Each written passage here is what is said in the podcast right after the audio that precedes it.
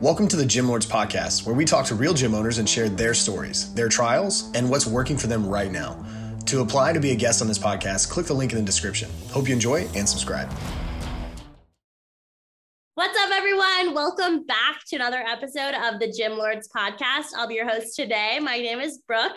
Joining me on this show is Kui from Amakua Fitness in Temple Terrace, Florida. Welcome to the show. How are you today? I am great. How are you? I'm good. Super excited to have you here in front of me and to learn more about, you know, what you do. But really before we dive into that full force, tell us a little bit about what it was that got you started in this industry of being a gym owner. Yeah, so really long story short, I got into fitness when I was in the military, loved it, decided I wanted it to be a full time job. So I decided to continue that career uh, as I ventured out of the military. And then I just got tired of, you know, being let go. So I decided, you know what, I'm just going to open my own. So nobody can let me go unless I let myself go. So. Well, that's cool. So, you know, you were involved in this, you know, during your time in the military, and then, you know, afterwards kind of had a run in with, you know, some other fitness businesses, and you learned a lot during that time. And so, oh, you know, that, yes, so that takes you to your own facility, and now you have have your own gym. So for our listeners, what I'll have you do now is just kind of give us your elevator pitch. You know, tell us about who you are and what you have to offer at your facility. Yeah, so my name is Makanedi Latu Kuilani Kumiloho Mafia Foka, but everybody calls me Kui for short. I am the gym owner and founder of Amakua Fitness, and here we are Ohana first and fitness second, where we place our foundations first, making sure that you implement all of the foundating movements that we have, which is the air squat, back squat, push up, before we even give you guys weight training. We offer CrossFit ish classes, mostly functional fitness classes, personal training one on one on.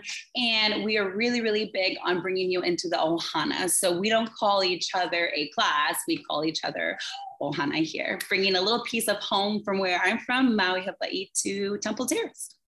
I love it. And I think that's so like so unique for this area. Uh, for those who are unfamiliar, Temple Terrace is just kind of like right outside of Tampa, like 30, 40 minutes, um, obviously depending on traffic. But um, so super close to Tampa, but you know, there's not a lot of that Polynesian culture in this area. And so oh. I think that it's so cool that you, you know, we're able to use something that you're passionate about, fitness, and kind of something that's like a part of you, your family, um, your heritage, and like pour it into this business. Um, so props to you for creating that. Um, so for you know the listeners here, what kind of are you guys doing? Mostly classes? Is it personal yes. training? Um, you know, what offerings do you have available for for your clients? Yeah, so what we offer here is mainly classes. I do personal training 101, but that is on, of course, an asking basis. Most people that personal train with me is in between my classes, which is the big break between 10 and 2. I'm also playing, you know, single mother. So I'm playing mom to three growing boys. So I have to juggle all of that. But we do a lot of classes. Our earliest class starts at 5 a.m. for all my go getters, Mo- mostly the people that need to be to work super early. And then I have my latest class that goes all the way to 6 p.m. Okay, cool. So yeah. how many class times do you have a day? Oh, so I currently have eight. And then on top, classes. Yeah, I have eight classes. I teach every single one. I am the sole owner and only coach at this time because again, I'm I'm brand new, just building. So okay. I do not have any coaches with me. I did have co-coaches, which was a hit and miss. They've moved. It had nothing to do with me not wanting them. I wanted them to stay, but one moved back to my home, actually back to my island, Maui. So now it's just me coaching classes. Okay, so you have eight classes a day. Yes. And um, how many members do you guys have right now? So right now we're seeing between 14. I usually juggle between 14 to 16. Um, they're not really big, big classes. Most of the classes uh, range from two all the way up to six. I would love to uh, cap it at 10, which is what would be the, you know, the magic number for any gym owners to reach their cap every class. So ideally, if you have eight classes a day and you're hitting 10 people per class, you could ideally house 80 people. Does that sound realistic to you? It sounds so realistic. Actually, my big number this year was 40. I was hoping that you know, if 80 would be the class, that would be the oh, then I could definitely hit 40. And right now we're we're not we're nowhere near close, but that doesn't mean it's not possible, you know? Yeah, I mean nothing's nothing is impossible. Nothing. I mean, I didn't even think I'd be here and here I am. So yeah. So you have a goal of this year hitting 40. Yeah. Um, so what are you guys like actively doing to aid that growth process? How are people hearing about your gym? Like how are you getting out there in the community? Talk to us a little bit about that.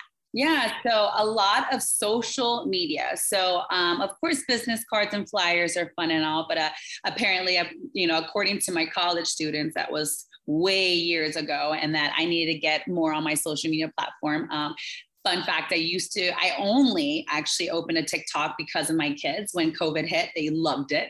They wanted to be part of it. And of course me being a mama bear i wanted to have full control over this app. And then it now dived into being really a gym promoter for uh, myself and my business. So now i do a lot of social media which comes tiktoks instagram. We do free um, friend fridays where it's bring a friend friday every first friday of the month aka Aloha Fridays is what we call it here.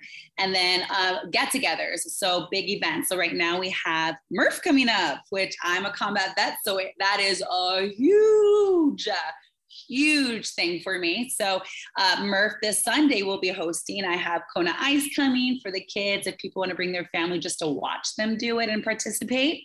Um, I have a very very popular photographer coming to take our pictures and that's what I try to do. I try to get a lot involved in the gym and then hopefully word of mouth, which is where I've gotten most of my people from is word of mouth and of course social media yeah word of mouth is good in this industry. It's free and for us like all we have to do is just be nice to our current clients and we're naturally going to have good word of mouth.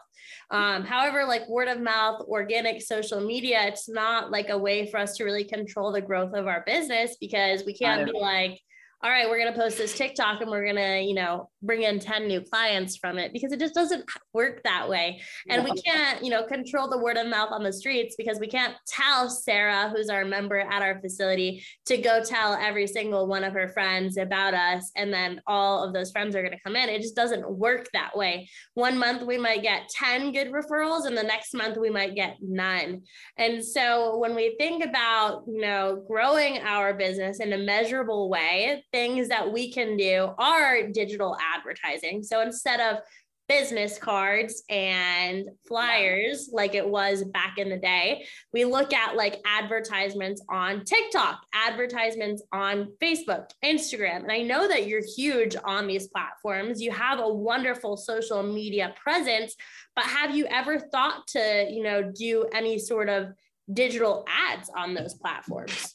Yeah, I actually, so I did do a digital ad the very first when I opened. That's actually what was, um, I'm, I was hoping to bring in revenue. And then I, I actually ended up getting more revenue just from my postings and tagging. And so instead, what I did was I took down the ads and I just really, really focused on my Amakua page. Like uh, my Amakua has its own Instagram. Of course, I have mine and my business has its own, but I continuously post on that page and I make it very, very, very memorable for people. So when people come in, they really feel like they already know the individuals in class.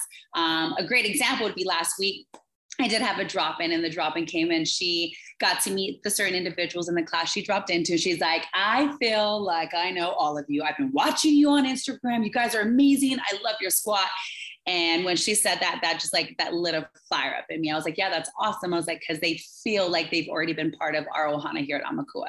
But um, Google ads I've tried, um, and they just weren't they weren't as successful as I thought they would be. So yeah i think it's it's kind of a tricky thing to figure out. Ultimately yeah. like you're doing good with your social media now because people like your current clients feel seen because of the job the good job that you're doing. But it's like you know if your goal is to get 40 people or eventually 80 people like what can you do to reach those people that definitely don't know that you exist? Um, and you know looking at some of the comments like on your tiktok for example people are like oh my god you're in temple Terrace, that's five minutes away from me. Like I didn't even know that. Um, I didn't even know that you're here. And so it's like, what can you do to get those people to like hear about you? And so um, that that's kind of where I go back to the digital ads piece. If you don't know how to do it, it stinks to spend money on it, and we've all been there. Um, we we've we've all been there. Literally, it's it's a hard thing to figure out. Like you were a combat vet. You did fitness in the military. Badass, right? But yeah. you don't know how to do the digital advertising piece, and neither do I. But there's, I mean, people to, out there to help you with that because, like, it is the way to to bring in clients these days and think about like all the people that would be interested in being a part of your ohana that like literally don't even know that you exist like 10 minutes um, that's like the so, biggest take to the heart because i see all the comments all the time. I'm like i am right around the corner. I am this is my address. This is the unit. Yeah it's oh it's very frustrating. Super super frustrating. Yeah yeah it's hard. And and so when you think about spending money on ads you obviously want to see a return on investment. And so it can be scary to say the least to put a dollar down and then not get that money if not more back. Um, and that's a fear that a lot of gym owners have especially small business owners like yourself. Um, you know why would i spend my money if i don't know if i'm going to make money um, but you know, hopefully down the road you can kind of figure out a rhythm there so that you can utilize it um, you know, within your business because your content is amazing. Like oh. it's so creative. Um, so next question that I have for you would be, you know, in terms of memberships, what do you have uh, available? So like uh, if if somebody comes in and they want to sign up for a membership, is it one specific membership or do you sell a variety of different memberships? Yeah, no. So I do do a variety. It's not a huge variety because, like I said, I, I want everybody to be one in this gym. That's always the goal. I didn't like the separation in a lot of the other gyms that I um, coached at.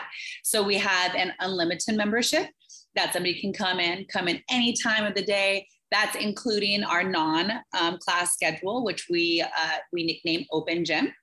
If they wanted to do their own programming or do the programming that we offer just at their own time because they can't make it to a class with me. Uh, we also offer a three time membership where they are allowed to still come in, still be part of Wodify, which is like a journal that they all get to um, check and see who's doing what for that day and how well they're doing. And that would be a three time membership. They'd come either Monday through Friday. It excludes the weekends. And then we have what's called a drop in fee. So, obviously, if anybody wants to come in and drop in for a class, they're more than welcome to do so. And I also offer the first drop in free because I'm a huge believer that you need to try something out at least once to see if you really, really like it. So, and for my newcomers, I always say, you're you're allowed to come in try a free class or if you've never done any type of weightlifting i do a free consultation first to see if a class is suitable for them or if they need to do personal training one-on-one first before they can hop right into a class Awesome. I'm glad that you have, you know, different things available for people to take advantage of. Um, would you say that the bread and butter of your clients are they kind of on that unlimited membership? Yes. So what truly happens is they'll start at the three and then they'll realize that they just miss, I, w- I want to say me, but they miss the, the, that endorphins they get from working out. So then they just bump it to, to unlimited literally the following week. And it just becomes their daily routine, which is what I've always wanted. I wanted to teach healthy habits, even if it wasn't going full throttle, but showing up and working out on the days you really don't feel like working out. Yeah, yeah, for sure. I think, you know, most of our clients ideally would work out four or five times a week if we had it available. So it's good that, that that's kind of, you know, something that you push within the facility. And so Next question. And this is where gym owners listening to the show can really, really relate. And so, what's a challenge? What's a bottleneck that you're facing within the business that has kind of held you back from continuing to grow? Well, there's a lot. So let's pick one, shall we? Because we only got an hour. Um, when it comes to being a small business owner, I would say, for at least on my aspect, on my side of things, is being able to promote. And I say promote, it's because I am never off. I am constantly always on and being a single mother of three that's very very hard i have to be able to separate my family time versus my business time which is um, something that I finally got the hang of this past year. Um, and I've been open for a year, so it took me a year to get to get into it. But um, being able to promote and promote and not um, get into what I like to call the the addiction of answering wider way, like knowing that it is okay to leave it be, let it be, and then hopefully that person's still waiting for me the following morning. Because um, in most scenarios, most gyms have a plethora of people that work for them so they can answer 24 7 i am not a 24 7 coach. I am a 24 7 mom and that's the job that i choose to put first. So that would that would definitely be one.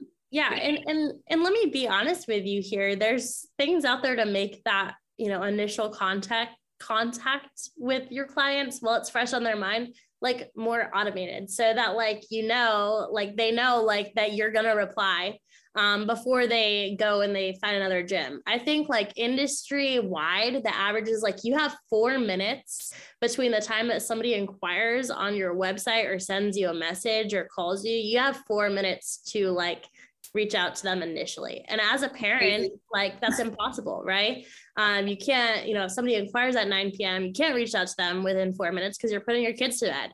Right. Um, but there's, you know, things out there like you could kind of schedule conversations around your free time. You can send like a text like, hey, you know, like this is our off hours, but I'll call you in the morning. Um, you know, things like that.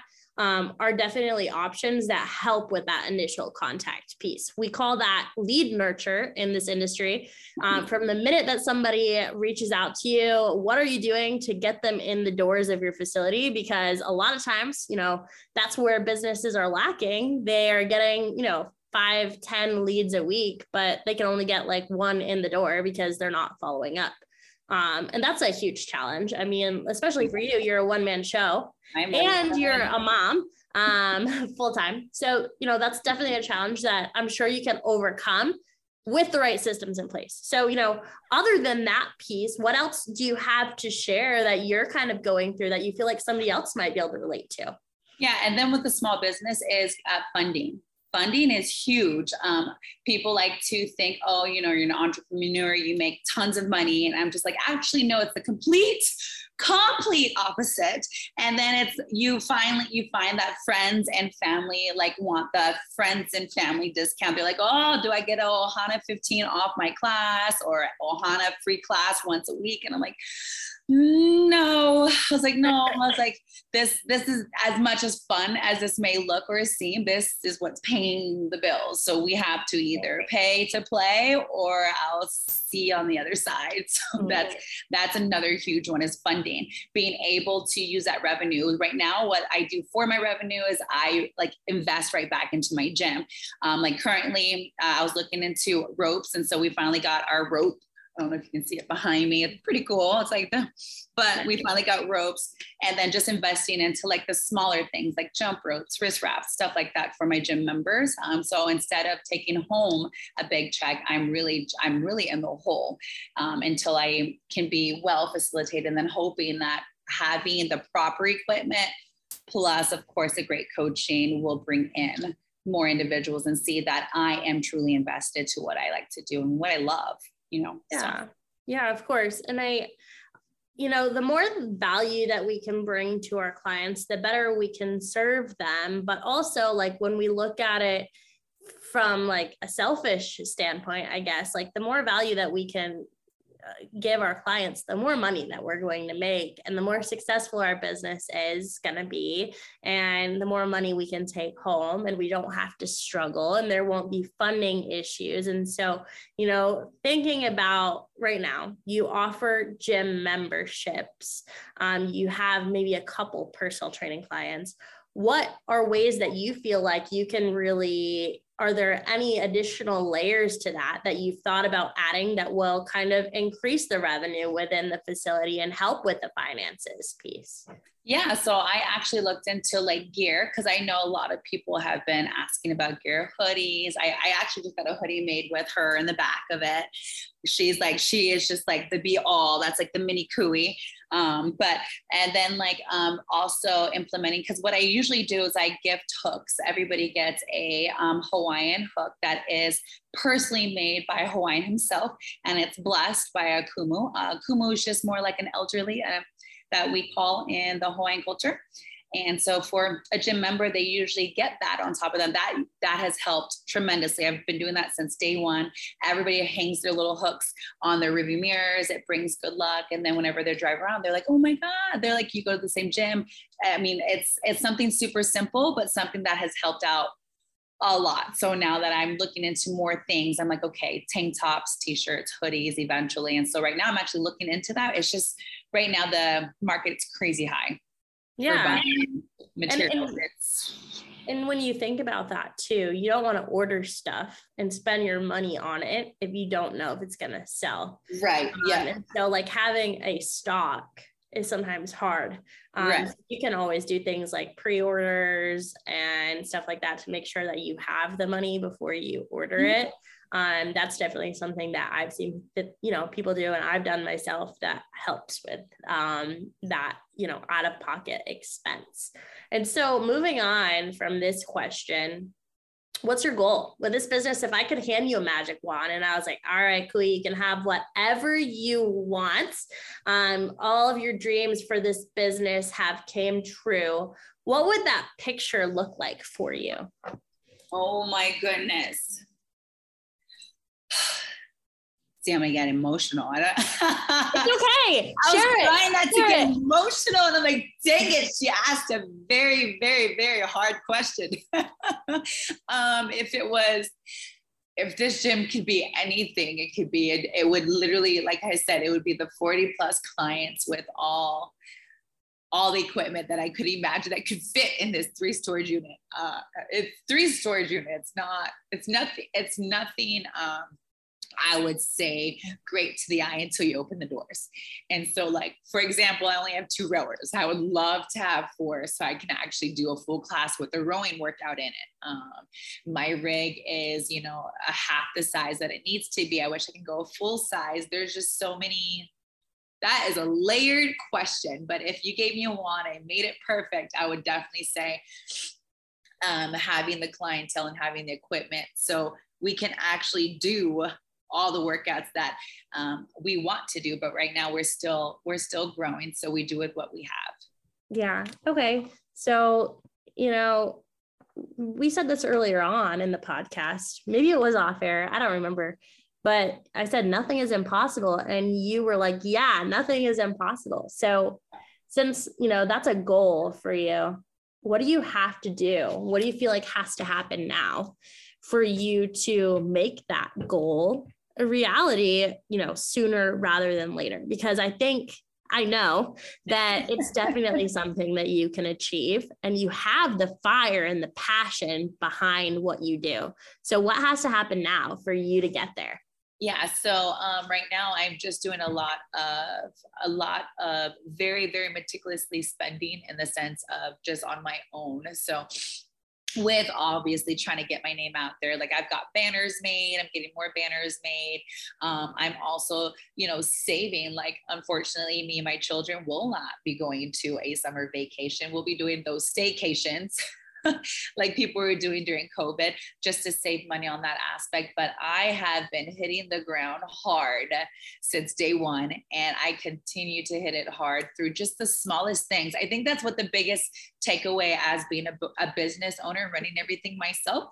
I realized that it's really not the big things, it's the little things. It's if I have an hour to spare because nobody is signed in for that class, instead of just, you know, I call it lollygagging, that's a, a term we use in the army, uh, using it to my benefit. You know, let me get back on the computer. Let me talk to another business that's local, see if they want to, you know, collab, maybe do like, you know, meet me at the bar where it's all ladies class and have them bring, you know, whatever they offer, drinks, snacks. And that's, it's the little things. So that's what I've been doing. Um, actually, I started this year. That was my goal for my year of being open in April.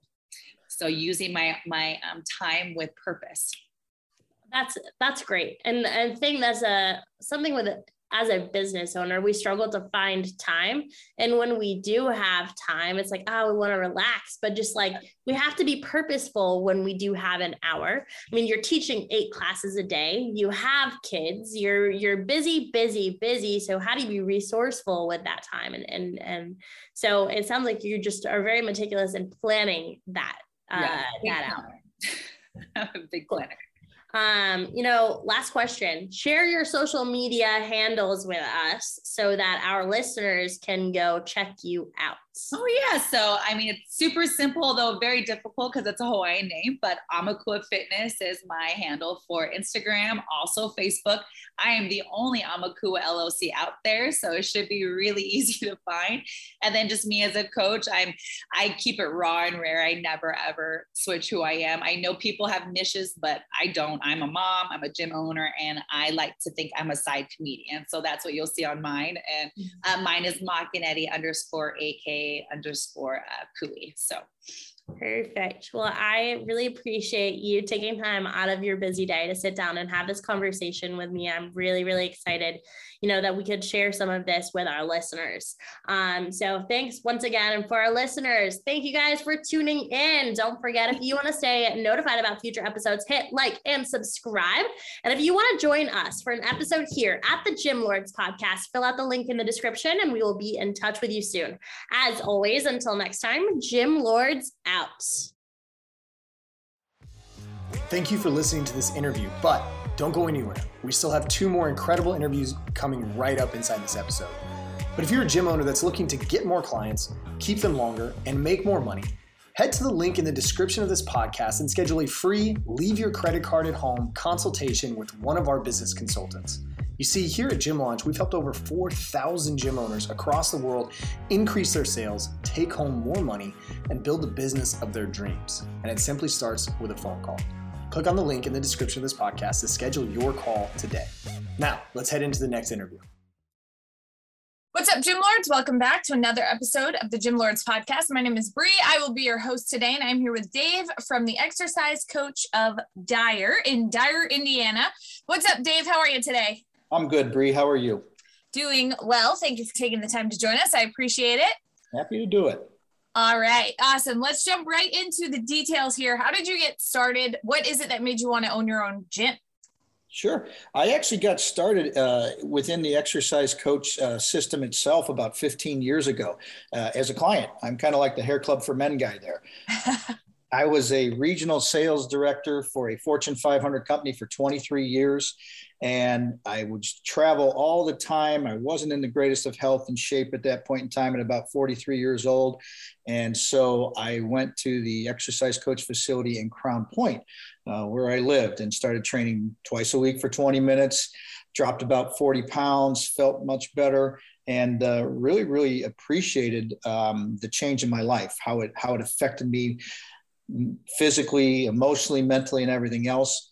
And at the same time, uh, my 23 year career was kind of winding down to an end after several downsizing, corporate changes, Chapter 11s, and buyouts. And uh, I just didn't want to go back into corporate America. And I found a passion for for what we do and, and how we delivered things at the exercise coach. And I became part of the system. Awesome. Okay. So had your own great experience and then it made sense for you to own your own and share that with other people. Absolutely. I love that. Yeah. For what it did for me, I was I was excited to, to help other people. Yes, absolutely. Okay. So, as far as the business model goes within the facility, kind of walk us through how that works. Are you doing one on one, semi privates, any group classes? What does all that look like? Yeah. So, we're a, a small personal boutique studio. Um, my, my facility is a thousand square feet. We offer personal one-on-one training as well as what we call small group training. Mm-hmm. Uh, we limit it to a maximum of five people in a group, and if there's five people in a group, there's two coaches working with them. If there's less than five, sometimes it might be one coach working with them, but we never have more than a four to one ratio uh, coach to client. It's always very private, quiet, safe. We want people to feel comfortable coming into the environment, um, and so it's it's been a it's actually been the exercise coach model for for 15 years. Yeah, absolutely. It allows that one-on-one attention, even in that small group Correct. setting. Yeah, they're still getting coaching guidance and everything else. Right, absolutely. Okay. And as far as membership goes, how many clients or members are you currently serving? Yeah, currently we have about 170 clients that are active with us. Wow. Okay. All right. So 170 clients in a thousand square foot studio. That's good. Yeah, yeah, it is. Yeah. Awesome. Yeah. But it's still very comfortable. It's it's we're not, you know, we're not overcrowded, and that's one of the biggest things. We want it to feel like a comfortable environment to, to people. As you as you know, the hardest thing for people to do is come through that door the very first time. And, Absolutely. uh, you want to make them feel safe and excited. Yes. Yes, for sure. Okay. And how have you grown the membership to that point? What does marketing look like for you? How are you getting the word out there about your facility and what you do? Sure. Um, 90% of what we do is digital marketing. Facebook, Instagram, and that's that's our most successful avenue. We certainly do other things, but um, referrals are another big thing for us. Mhm. You know, happy clients bring other happy clients in, and and I've always stated that our our job is to make clients advocates of what we do. So uh, between digital marketing and and word of mouth, that's really what's generated and and grown our business. Okay. And on the digital marketing side of things, so a lot of people are afraid to get into the digital marketing world, and a lot Right. of people refer, um, rely rather on referrals and word of mouth. Yes. And while I love referrals and word of mouth, they're just not a reliable system to generate leads for your business. Correct. So, kind of talk about that a little bit and how that kind of the digital marketing side kind of balances things for you. Um, what types of offers are you putting out there to get new people into the facility? How has that worked for you in your business? Yeah, well, first to address your your comment of people are afraid of the digital marketing. I was one of those who was afraid of the digital marketing. I don't know the platform. I don't know, you know, really anything about it. Uh, so I find when you don't know anything about it, the best thing to do is to hand it off to somebody who does. Mhm. So we actually have a, a, a marketing firm that handles all of our Facebook and, and Instagram and, and LinkedIn digital marketing for us. So all I basically have to do is set the spend, what I want to pay for it, and they they develop all of that. So that took the fear out of it, and that is our number one driver of of new clients, without a doubt. So it's really more of us just monitoring what our spend is, what we want to to put into the advertising. Um, so I don't know if that answers your question as well as you wanted it to be. Yeah. But it's really a hands-off, more controlled to spend, and let somebody else who knows what they're doing do it. Right. Yes, absolutely. That's an important point there. Uh, you know, hiring somebody to either do it for you if you don't know how to do it, or Yeah. hiring somebody to teach you how to do it. It is absolutely, in my opinion, one of the most important skills that you can learn as a business owner because it allows you to be able to feed the business whenever you need to. So, very Well, the important. there. the other aspect that I look at is is time. As a business owner, your time Yes. is valuable, and uh, to develop ads and to understand, you know, your targeted customer and how those ads hit. I don't have time or expertise to do that. Yes. So I would much rather spend my money on somebody else who can take the time and knows what they're doing. Yes, thank you for saying that because there are so many of these conversations that I have where it's the opposite. You know, people have no problem spending an entire day at a community event, you know, and and that's great if you want to be involved in the community, that's one thing, but don't rely on that to generate leads for the business. Yeah. You know, people don't look at time and money the same. You know, it's like they'd rather spend time than money, but you can make more money, you can't make more time. Absolutely. And and to be very honest with you, I found the most probably inefficient way of advertising and marketing is community events. Yes. Um, for for the absolute time you spend doing it, for what you get in return, it's just not worth it. Yes. We'll do a few here and there, uh, and we've got a couple specialty niches that we do very well with with the golf community. I spend time at golf courses with you know with instructors and things like that because what we do really plays an impact on that. But even that is, you know what, it's more that I love golf, and so it's you know it's something I'm a passion for. Right. Right. Absolutely. Yeah. I mean, there are so many, so many gym owners that I talk to on a daily basis that spend so much time Yeah, at these community events and and really rely on those and referrals and word of mouth just because they're kind of afraid to get into Yeah. the digital marketing side of things. They don't want to spend money, but they'll spend all that time. And it's like, well, wait a minute, you could be in your facility helping somebody for those eight hours rather yeah. than, you know, out yep. hoping, crossing your fingers that you get a couple of, leads that are they going to even turn into paying members or clients? You know, it's. Yeah. Well, and when you actually do cost per lead analysis, mm-hmm. um, digital marketing is, is far superior to anything else as far as cost per lead. Yes. Uh, I think if you break it down to that, it's very simple to go into digital marketing and again, let let somebody who knows what they're doing handle it for you. Exactly. Right. And then you can get it down to a point where it's like, okay, if I spend X amount of dollars, I can expect to see X amount of people walk in the door on a monthly basis. It's trackable. If you can yeah. track it, you can grow it. Whereas the the other stuff, it's not trackable. You know, it's not reliable. So it's very hard to kind of predict the growth and plan within the business if you don't have something that's trackable. Sure. And you're also you're relying on other people in community marketing to to kind of do their job. So, yes. you know, if you're playing an event with somebody and they don't take the time to generate interest and get people there, then you've just wasted all of your time doing it. Right. And I'd much prefer spend my time in the studio following up with clients and and you know making building that connection with the clients. That's where time is well spent. Yes, absolutely. Yeah. And the the other thing people don't really think about is, you know, the people that are coming to your facility only know so many people mm-hmm. right? That are in the area, first of all. And then of those people, how many are into fitness? And then of those people, how many are looking for a new gym? Right. And how many want to spend money and how many, you know, there's so many variables exactly. that you can add on to that. Yes. Yep. There's so many factors that play into that. And it, it, it seems like a really big market, but it's not, you know? Yep. So very limited there. All right. So now, uh, as far as goals go or, or things that you're working on within the business where are you directing most of your attention to right now within the business as far as growth goes? So our goal and it's interesting i'm having a staff meeting just tomorrow and we're really focusing on this. Uh, our number one goal right now is, is retention. It's retention of our active clients. We're at a point now not saying that we can't grow but we're at the high end of, of what our studio capacity is. Mm-hmm. Uh, I think 200 clients is probably going to be the upper end for our size, our scheduling time, and things like that. So, you know, we're we're looking at a possible growth of 15 or 20 percent tops, and you're now to the point where it's more important. I shouldn't say more important, but it's equally as important to retain all the clients that you have. Yes.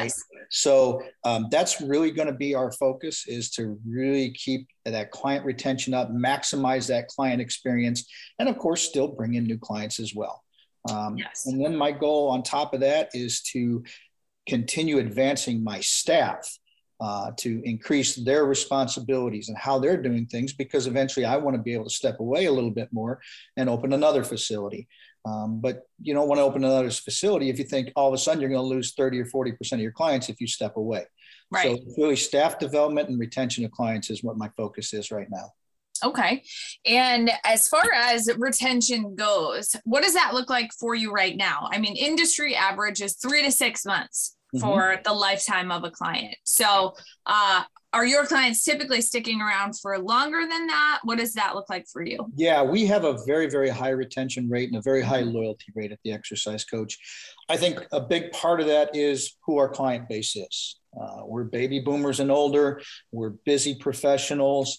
You know, twice a week, 20 minutes are what our sessions are. It really fits into their lifestyle. And we we have data driven equipment that shows them progress, proof of progress. Mm-hmm. So for our clients, we have a very, very good retention rate. Uh, we average 98% retention every month. Um, most of our clients stay anywhere from 12 months to five years. Um, so it's it's a lifestyle for them. So yeah. that's how that looks for us, and that's where I think the focus on that. The main things we focus on: session attendance. Right, I find a direct correlation. If you have people that are coming in there twice a week, they're going to stay. If all of a sudden you see people falling off and they're okay, maybe they got in twice last month, maybe they got in three times the month before that, um, you know that they're they're on their way out. So we really focus on making sure people have their appointments preset, recurring appointments all the time, and make sure that they come in. If they're late, we, we text them, we call them, you on your way? Do we need to reschedule? Uh, so our focus is really getting them into um, the studio and getting their sessions in. Now, Mm-hmm. obviously, there's more to it than that. You got to make sure they're getting their results and everything else. But the number one thing that I see with retention is if they get their sessions in, if they're if they're really feeling like they're getting a value for what they're doing.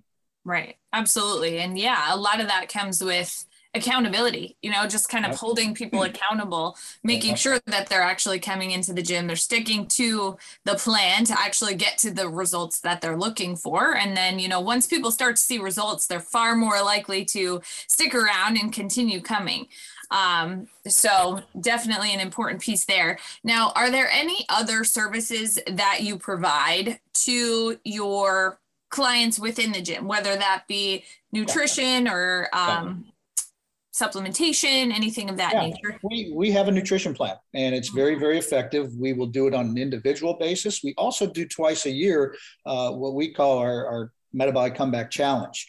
Uh, where we'll we'll have a 30 day period that will make it as a studio challenge with the competition and awards that we can do. We do that every February and every September. Um, but then on top of that, if anybody wants to do it at any point in time on their own, we, we administer the whole process. So we have a whole nutrition plan and everything else that works within what we do. Yes, absolutely. I love that. And is that something that you find typically when you do run that metabolic challenge? Is that something that draws new people in, or is that something you run internally? It's more internally. Um, you know, we will do some marketing and advertising with it at the time, and we will draw a few new people in. Mhm. But it's more really as a service within the studio to our existing clients. And uh, it, it really kind of, I think, more cements the loyalty of what we do and the process of how we do it than anything else. So it's not really a big outside lead in for people to come in. Right. Okay. Got it. All right. Uh, so now, one thing I always love to ask about with every gym owner that I speak with is if you could provide a piece of advice to somebody who is considering going their own way and opening Yes. their own facility and doing their own thing, what would that be? What's one of the most important things you've learned along the way? Um, so yeah, the, I can tell you it's very simple. The biggest thing that I learned is don't go into it understaffed and underfunded, Mhm. right? Don't go into it and open up and think, okay, I'm just going to do this by myself, right? And then when I get enough people on, I'll bring people in.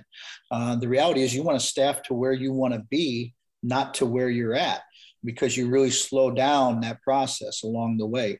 And you know, don't go into it thinking, okay, I'm going to spend the bare minimum because I want to conserve my, you know, my funds. You know, the the thing that's going to really set your goal is that opening right? That sets the temperature for where you're going. And if you come out of the gate hot, you're going to stay hot. So don't undervalue what you put into the business right out of the gate. It comes back to you tenfold. Yes, yes, absolutely. And now, as far as staffing goes, Mhm. Couple of questions around this because this is an area that a lot of gym owners really struggle with. You know, they struggle with finding the right people. They struggle with being able to pay them well to make them want to stick around a lot of the time. Um, so, how have you found the people that you have? And, you know, are you structuring payment for them in a way that's appealing that separates you from other facilities and makes them stick around for a long period of time? Well, um, it's really it's a it's a complicated question. Yeah. Um, so first of all, I would say you have to look at staffing almost as a puzzle today Mhm. because one of the biggest things people are looking for is flexibility. Yeah. Um, right now, for 170 clients, we have six trainers, including myself. Wow. Now, on surface, that's a lot, right? Mhm. But the reality is, I have two full time trainers, myself and my lead trainer. And then I have one trainer who works two days a week from 11 till 8. I have another trainer who works three days a week from 3 to 8. I have another trainer who can only right now work one day a week from, you know, seven in the morning till one o'clock in the afternoon. Now they're all really good quality people and they've done a terrific job for me, but you got to kind of find where they fit. So at the end of the day, I'm, I'm paying 146 hours of training out of six trainers. So it sounds like a lot, but you've just got to kind of, it's one of the things people want is flexibility. Mhm. Um, certainly our wages have gone up. We're competitive within the, in the industry. but I wouldn't say we're doing anything extra and beyond as far as actual base pay than anybody mm-hmm. else. I just think it's a really, we've developed a really great working environment for our trainers, and that's a yes. big part of it. You know, particularly young people today, they really want to be happy and fun in what they want to do. As you can mm-hmm. tell, I'm a little more old school, right? And it was get up at four and stay till nine and they don't want to do that anymore and staff doesn't want to do that so you got to really accommodate to what your staff you know is looking for mm-hmm. so i've got five really talented people that i just work around their schedule uh, along the way i offer incentives along the way again i mentioned we're having a staff meeting tomorrow afternoon they're going to get bonuses every one of them because we had a great first quarter and so reward them that way um, yes. and i just find those little you know occasional hey, here's an extra hundred bucks. Here's an extra gift certificate for you and your family to go to this event and whatever else it is. Those things really hit home and I think solidify more of what you do. Yes.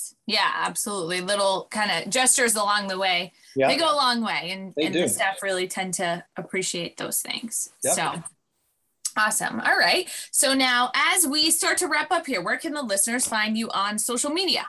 So we have our own Facebook site, Dyer Exercise Coach on Facebook. Um, and that ties into our Instagram. We also have a LinkedIn site as well, um, but Facebook is our number one social media outlet as far as advertising and everything else. We also have our own website, uh, www.exercisecoachdyer.com, so they can check us out and look us up and, and get all the information they need out of us. Perfect. All righty. Pretty straightforward there. So, Dave from the exercise coach in Dyer, Indiana, thank you so much for taking the time to join us today. It's been great having you on the show. Thanks, Bree. Appreciate it very much. Absolutely. So, all the listeners out there, make sure that you subscribe so that you will be updated on future episodes of the show. In the meantime, keep killing it out there, and we will catch you on the flip side. Gym Lords out. Thank you for listening to the podcast so far. Don't go anywhere. We still have another episode coming right up, right after this word from one of our sponsors. The Gym Lords podcast is sponsored by Prestige Labs. Prestige Labs is the first and only nutritional supplements company built by gym owners for gym owners.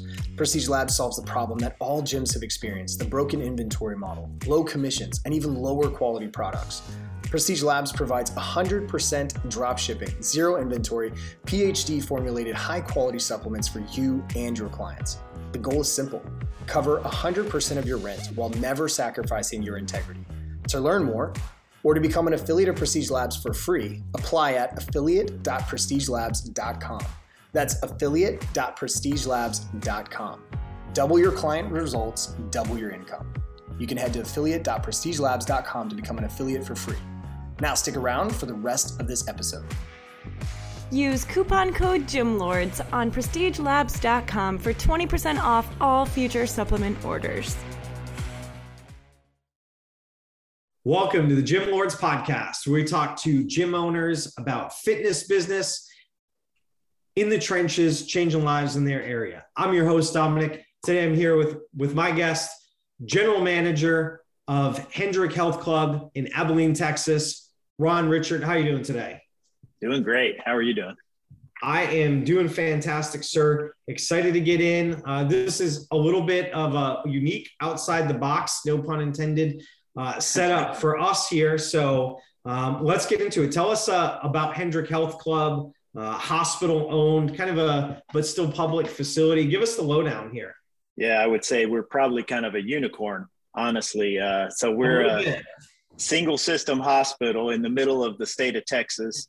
Uh, that's you know three hospitals. We're not owned by a big corporate um, hospital wing. We're actually a Christian hospital, and 26 years ago they decided to open a health club, and uh, I was there. So uh, we we bought a small rehab facility, and uh, it was not where I wanted to start my gym, but uh, it's it's what was available at the time and we've grown since then into a much larger facility, 20,000 square feet. And then just recently, I was telling you, uh, started a Southside facility at another hospital that they bought. So that's kind of a, in a nutshell, 26 years, I guess, and lots has happened in between there.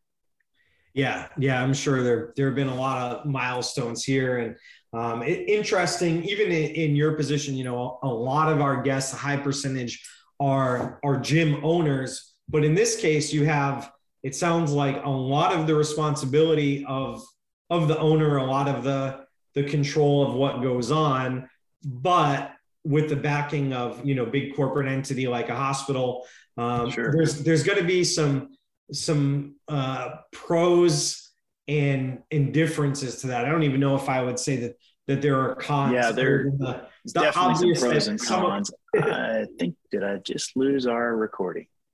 So with that, we've got we got the pros of a of a corporate backer, and then really, I, I think that the only con that's obvious or that sticks out to me would be the kind of the same thing. A lot of us who have an entrepreneurial spirit might be that ultimately we have to report to somebody.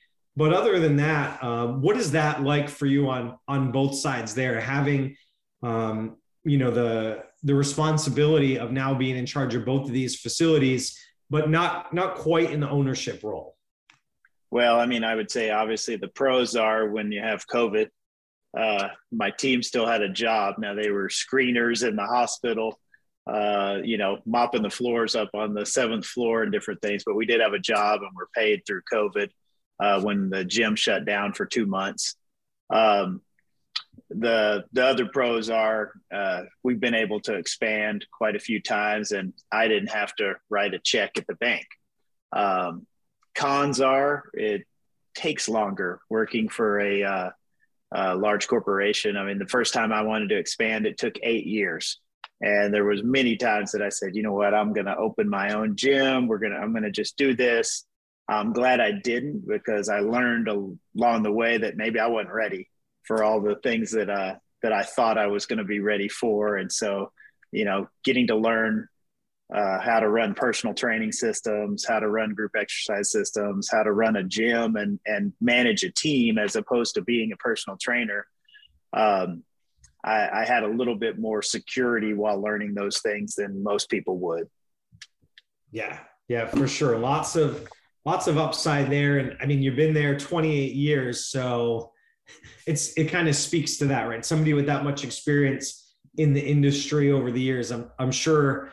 Um, I don't want to get you in hot water there, but I'm sure if you wanted to look for opportunities, they probably would have been there for you. But they've they've clearly made a good path for you, treated you in such a way that you've stuck uh, you know stuck with them for this long. So let's talk about some of the um, you know the milestones along the way for you. I know there's there's been a couple of, of different changes and now even leading up to opening the second club. So what would you say some of the the big big accomplishments, big milestones have been for you in your time with the company? Well, I'd say I'd say honestly the first one when they bought this facility, we thought it could hold 600 people, and uh, it was so small. It was actually shared with cardiac rehab. It was 5,000 square feet. We had about 3,000 for the fitness side of it, and a thousand of that was a swimming pool and we filled the swimming pool up really quickly and and started uh, leasing a pool from the rehab center so that we could have space. But we got up to 1,300 members, so I thought that was that's a pretty big milestone for us. But it, it necessitated cardiac rehab leaving the building and it becoming kind of what you would say commercial type fitness center. And back in 04, we we did our first expansion where we added locker rooms, kids zone, group exercise rooms, training center. Um, and from that, we were able to kind of prove to the hospital, hey, this this is a draw to the community. And then we expanded a couple times after that. Awesome. And, and that one of the things that um, stood out to me is I, I've seen different hospital owned facilities, and in a lot of instances, the idea is it's uh, we know all the benefits from a corporate standpoint of of wellness programs and physical fitness for employees. A lot of them are just open to employees and families and uh, you know maybe some contractors, but the idea for most of the time of this facility or facilities now has been to be a public access space, correct? Yeah, that we were originally trying to get the community to come over to the north side of town and it's funny. I have a lot to thank a lady named Maggie Guitar from London. She came down back when there was no personal training, and she's like, "Ron, I want a personal trainer." And I was like, "Oh, you don't need that with us. We'll help you." And she's like, "No, I want to pay somebody." and so we had to figure that whole thing out. This was like before there was personal trainers in Texas, and uh, so from her that kind of grew to a pretty big personal training team, and I think we just kind of became known as the place to to get help in town, as opposed to most of the hospital fitness centers are just a I'm not talking in a bad way about them, but they may be just a place to exercise with equipment. And we probably because I was a personal trainer, I wanted to have a personal training studio more than I wanted to have a gym. And so a lot of our a lot of our uh, business systems grew out of the personal training side as opposed to the big box commercial gym side. Got it. And now approximately two thirds of your clientele base is not hospital related? That's true. Yes. Yeah. That's uh, community or uh, a lot of the different um, corporations around town have memberships with us too. Okay. So let's, let's talk a little bit about um, the facility and what fulfillment looks like on that side because uh, on the surface it looks like a general access gym you know, general, you know, pay your membership, come work out, do whatever you're going to do. But you've flipped that in a, a, a larger than average uh, percentage of your population is participating in, in some type of instructor led training, personal training, something like that. So, um, how have you made that more of the focus for something where it's not the norm? It probably wouldn't be most people's expectations of facilities like yours. Well, I guess one of the main ones, like I said, we were doing personal training uh, before a lot of people in town were. And so we had a personal training manager on one side that was trying to grow all of our personal training systems, really train good in-house personal trainers that that they've stayed with us for a long time uh, just because of the systems we've built to help grow their clients. And then on the other side of it, we we decided uh, let's get Les Mills uh, Group Fitness, and we became pretty good at that. I didn't know anything about it at the time, but we started kind of leading the nation at this is how many people are checking in to do our classes. And when we did one of our expansions, we were like, wow, let's go ahead and so we added three group exercise rooms. So at five o'clock, there's um, you've got a cycle cinema that's like an IMAX cycle cinema. You have two other group rooms, a large one and a medium sized one and then we have the pool. But that that manager over group fitness is kind of competing to grow their numbers, and then the training manager is kind of competing to grow their numbers. And then I don't really care on the gym check-in numbers. I want those two numbers to grow because I've seen that people that connect into one of those two programs are more likely to stay with us. They're more longer to pay with us, but they're also the ones that are going to get results and tell other people about us. So I don't want you to just hop on the treadmill or, you know, do your own workout. You can do that at much cheaper places than our facility. Yeah. So it's just really a matter of what what you've embraced, what you've encouraged along the way. And some of the um you, you know, you did mention that the people who participate in those end up being longer term members, they're more engaged and to that end, you've also uh, you use something called Perkville to reward people for checking in, for being more engaged, for for visiting. So that also would tie into you know lifetime of a client to retention. Um, how, how does that work, and where do you see the benefits of of using a system like that versus some of the other things that are out there? Well, I mean, obviously, I've been doing this for a while. Back in the days when we would just use uh, you know, a clipboard on the wall and put tick marks to try to win a t-shirt, you know, dangle a carrot in front of somebody to now having it automated. So Perkville, what that really does, it kind of ties in with our computer software and you can reward people. Um, there's several different programs out there, but you can reward them for check-ins. You can reward them for spending money at the club. It'll remind them on their birthdays. It'll automatically be sending them emails and congratulating them for coming into the club and then it will the more check-ins they do the more reward points they get. Um, so the goal for us and really in fitness in general if you can get somebody to come in more than eight times a month you're winning. If it's less than eight times a month they're on the way out probably. So we're trying to just keep people coming in more and uh, that that's one of the ways that we do it. If I can do it automated as opposed to have to have a staff member do it, I'm looking for as many automated things as I'm not as good as I used to be. The brain doesn't work. So if I can find ways to do things with computers uh, that don't cost us a lot of money, um, I'm going to try to do that. Yeah, lots of embracing technology on that side, and and one of the things um, that you've you've gotten into with that is also in um, using it for some of your your client services for some of the things they can do. Uh, we talked about you're one of the first gyms uh, in I don't know if it was in the country or just in Texas to have this cinema IMAX uh, yes. version. So we of, were the your spin studio. So um, it, it sounds like again trying to trying to leverage technology there for on both sides. So tell me how that came about. Yeah, so that was I challenged our group fitness manager because our cycling programs were kind of dropping down. I did not have an idea that she was going to come up with this, but uh, basically uh, we ended up being the 66th one in the world and uh, the sixth one in the United States, first one in the state of Texas. But it's a uh, IMAX multiple multiple projector wraparound screen. Um, I hear there's a guy in Dubai that has one that's 40 feet high and 180 feet around. Wow. But um, I don't know that guy personally. But ours like is Dubai to me. Yeah, it, it is. And uh, I've heard that it doesn't make money. It's just so that his friends can drink beer and ride in the cycle cinema. But uh, ours is 40 foot around. Um, it's about 18 feet high, and you ride in virtual worlds. So there's like a computer system that's running these uh, CGI generated movies, and it takes your mind off of exercise. But we thought it would draw people over to the facility just to go, what in the world is that?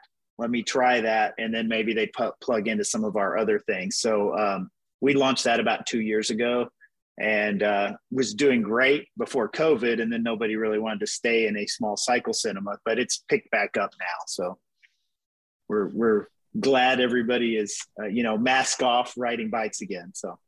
For sure. All right so let's switch gears here a little bit to kind of the the operation side client life cycle uh, one of the things that stood out was you are at a, at a distinct advantage. You've got somebody on staff uh, who's a trainer who also works doing some of your marketing um, and in web development, which those two skill sets usually don't intersect, but fortunately for you, they do. So, how do you make use of that, and, and how have you been able to combine those roles to uh, to start the top of your funnel?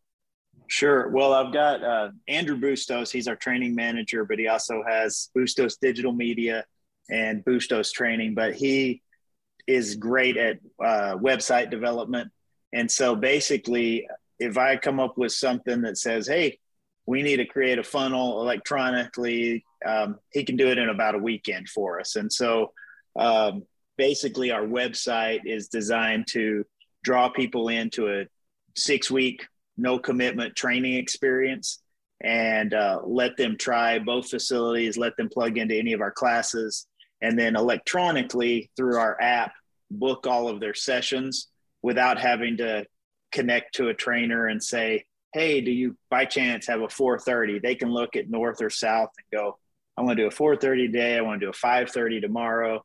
And they're allowed to work with different trainers. So uh, let's say somebody wanted to work with Andrew they may not get him at 4:30, but they may get another trainer. The next day, they might get Andrew, and uh, the system works on the backside to uh, tally off their sessions, um, and then to keep track of them in our in our funnel until we can ask for the sale and say, "Hey, do you want to do one of our training memberships as opposed to our normal gym access membership?" I guess is what you would call just a regular walk in, use the treadmill and classes.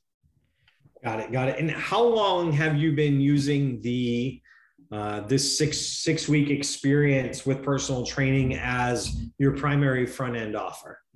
Well, that, that's kind of the weird thing. So our north side was using a seven day free trial and then just trying to sell personal training sessions. Our south side that we opened up, the hospital bought a standalone gym when they bought a Southside hospital. We remodeled it last summer and then kind of in August we launched it to the public with this six week training experience over on that small facility. Mm-hmm. And it was kind of like, hey, if I could start fresh, how would I put people in? And we were tracking it. It was working really well. Um, we kept trying to have a grand opening, and COVID kept saying, hey, no, don't bring everybody in and have a huge festival. But first of April, we had a big outdoor health and fitness festival and brought a bunch of vendors, launched that to the public. And then in May, we brought that system over to the north side. So it, I guess we've done the system for six months, but mm-hmm. I haven't done it at our biggest gym until you know a week ago. But we we kind of piloted, learned how to do it, learned what mistakes we were making, learned if we put too many people into that funnel, we couldn't service them well.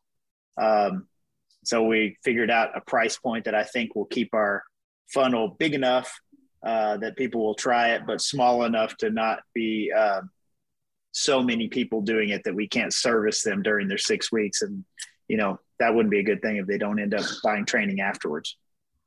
Right right. And that was one of the things that i was i was interested in is you know for our you know the uh the pricing for it is on your website. So are you are you okay if we dive into what that looks sure. like yeah that's fine so it's it's $189 and they get six weeks of access to your gym that's you know come work out on your own come take classes, and then eight sessions with the trainer of their choice that they can move around to, correct? Correct. And then they have an assessment too that they start with a trainer. Okay. So from from where I sit, that sounds like a, a heck of a deal if there ever was one. I mean, that's you know, any part of that. Six weeks of just group training at some gyms can cost you that. And then you layer on some right. of the other stuff. So for you, um, you know, without getting into the behind the scenes economics of it, do, do you feel like you're able to do it at such a low rate because most of your trainers are on staff? So you can offset it versus, you know, having to account directly for uh, sessions that are purchased, paying a contractor, things well, like that.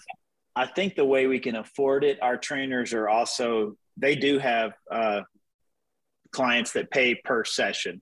Mm-hmm. And so they had built in revenue from that. And then we were able to just say, hey, I'll guarantee you each of these trainers take, let's say you take five slots a week. We're going to pay you whether somebody shows up to that slot or not. But we're not going to pay you as much as we did when you when you have, you know, clients. And so they they wanted to take the sessions because it was a they're going to get paid no matter what but then also they may not they don't do them full time that's not all they do. So yes i think that helps. If i'd have had to have uh, one trainer do all of those sessions they would be moving from the north side to the south side. You know they'd be driving all over the place and so i basically have four trainers that are willing to do that and they're at the two different locations at different times and okay. uh and does this come for them packaged uh, for the trainers sort of as um, a paid paid audition a paid opportunity for them to start a relationship with a client and eventually move them into a training relationship that that they'd be back yeah. to normal yeah normal for sure um, i would say um, there's two kinds of people that come through this one of them just stays on it and buys our more expensive packages. Uh, I won't tell you what all those cost, but That's there's fine. other packages. I'll just say they're 189 and up sure. a month after after they get done. Uh, I've yet to have somebody buy my 799, but I've got it on a sheet, you know, 799 a month package. But um, some people will do that ongoing, and then some people we will will say, hey, you know what? I would like to have this trainer privately at two o'clock in the afternoon when we don't have any sessions at those times they you know they buy sessions with that trainer and so they they get both they're they're fed through both funnels i guess new clients that are using them in times they're not on these sessions. And then obviously they get consistent revenue from the sessions that they take of the um, t- of the training experience. Sure. Okay. And then you have it built into in the middle of the training experience they have some site, uh, sort of consultation where uh, they have the opportunity to convert to a member there and then again at the end of the experience, correct? Yeah, and I think that helps us too. Our fitness sales team, so uh, like let's say our initial sales contact is trying to help this person, you know, by getting them set up on their app. They're trying to they're they're invested in them uh, doing well during the 6 weeks also and they're also not going to get paid a commission unless that person converts to either a member or a personal training client at the end of the 6 weeks. So they're following up and the trainers are following up. So kind of everybody on our team has an, a vested interest to keep this person after the 189 and and like you're saying the 189 is kind of a lost leader yes we're making a tiny bit of money on it if we get volumes but it's really that's our feeder to grow after that a membership or a personal training and uh, we have kind of checkpoints for the fitness sales team to do and checkpoints for the trainers to do but the trainers we try to leave it to where they can just give the person a great experience when they show up on the app. And I found that most trainers really don't like the sales portion as much. And if they can just show up and help the client, um, they do a good job of that. And so the salesperson is really the one that's asking for the sale again, halfway point and at the end. And last question on on this topic. Sure. Do you have a a goal, a specific measure of success for you when it comes to what percentage of these people? I, I mean, I know we'd like 100% of them to convert, but do you have a number in mind that that you think would makes this um, a successful campaign that of those people that convert into full-time memberships? Sure. I'll, I'll tell you what our numbers have been for the South side. The North side, like I said, just started this. So our goal was that anybody that called or walked through the door, 30% of them would do the funnel and not just join the gym because we are kind of, you know, like I said, a big box gym. So we're trying to get 30% of them to do the training funnel. And then of those, um, I mean, we have a pretty high percentage. It's, it's not 100%, but we're looking at like 95% to at least join the gym, um, which that we've been able to maintain that. So they're at least joining the gym. As far as the training membership goes, I'm trying to get 30% to half of them to actually do one of our training memberships afterwards. And we're, we're kind of hovering between that 30 to 50%. I don't know what'll happen once we put it into our larger gym, but we've got more uh, time slots available and more trainers available. So I'm hopeful we can maintain those 30 to 50% of them doing training memberships uh, and then it just becomes can we retain them as training clients? Uh, but I haven't been doing it long enough to to know what our percentages is, are like a year later. Are they still sure. a training training member? Love sure. love to yeah. come back and do one of these and go, ah, I'm, money is flying out of my pockets now. Absolutely. So uh, that kind of as we start to wind down our time here, um, brings me to to just that. Um, you got you know this new gym that's that's finally gotten to have its grand opening. You've got the program um, of your six week training experience launching at the the bigger gym. Um, you know, so those two things are going to be the main focus. You know, if, if, we were to visit you, let's say we came back, you know, in a year, uh, and those things are rocking and rolling. Any other things that you you want to put in place? Is it ultimately just going to be a matter of um, continuing with those things, or are, there other plans down the line that you'd like to put in motion with the facilities? Well, I think my plan, honestly, like I said, the small facility that we started at the south side, mm-hmm. um, it's easier to be profitable in that smaller facility than it is the north side. And the north side has a lot more volume driven, which uh, hasn't completely recovered after COVID. So my goal is that the South Side model is so profitable that the hospital lets us either expand that South Side one or open another South Side one that is that is bigger um, because it, it will fill up. It's only five thousand square feet, so there is a limit to how many training clients we can have at a at a certain time and still be a membership based facility there that's well, my goal. You definitely have some some exciting times ahead of you. Lots of lots of things going on, lots to look forward to. So I certainly, whether we can get you back on the air or not, look forward to checking in and and following along with that progress. We are just about officially out of time here, Ron. But before I let you go, uh, if people want to find out more about the facilities, uh, look it up, see what you're doing, uh, website, social media, where can they find you? Yeah, hendrickhealthclub.com, H E N D R I C K healthclub.com. Uh, probably the easiest place to find me or find the gym. And that's also Hendrick Health Club and Hendrick Health Club South is kind of our Instagram handle. So that should get you there if you search Hendrick Health Club, Abilene, Texas, and uh, be glad to answer any questions if anybody had them. All right, man. Well, I greatly appreciate your time. Thank you for being here with us today, and I wish you continued success. Thank you. Enjoy the cooler weather up there yeah, New, New, England's not too bad this time of year. No. Uh, everybody, everybody out there listening, we appreciate you. Thanks for spending part of your day with us. If you'd like to hear more episodes like this, click the subscribe button. We'll notify you new episodes drop. To everyone out there in Gym Lords Nation, keep working hard, keep changing lives. Gym Lords out. Thank you so much for listening. If you found this content valuable, here's four ways we can help you grow your gym for free. One, grab a free copy of Alex Hormozi's best-selling book, Gym Launch Secrets at alexsbook.com. Two, join our free Facebook group at alexsgroup.com. Three, if you're a gym owner, you can apply to be on the podcast by emailing us at podcast at gymlaunch.com. Four, leave us a five star review so we can gain access to more gym owners and bring those lessons back to you. And as always, tap that button and subscribe to this podcast for more.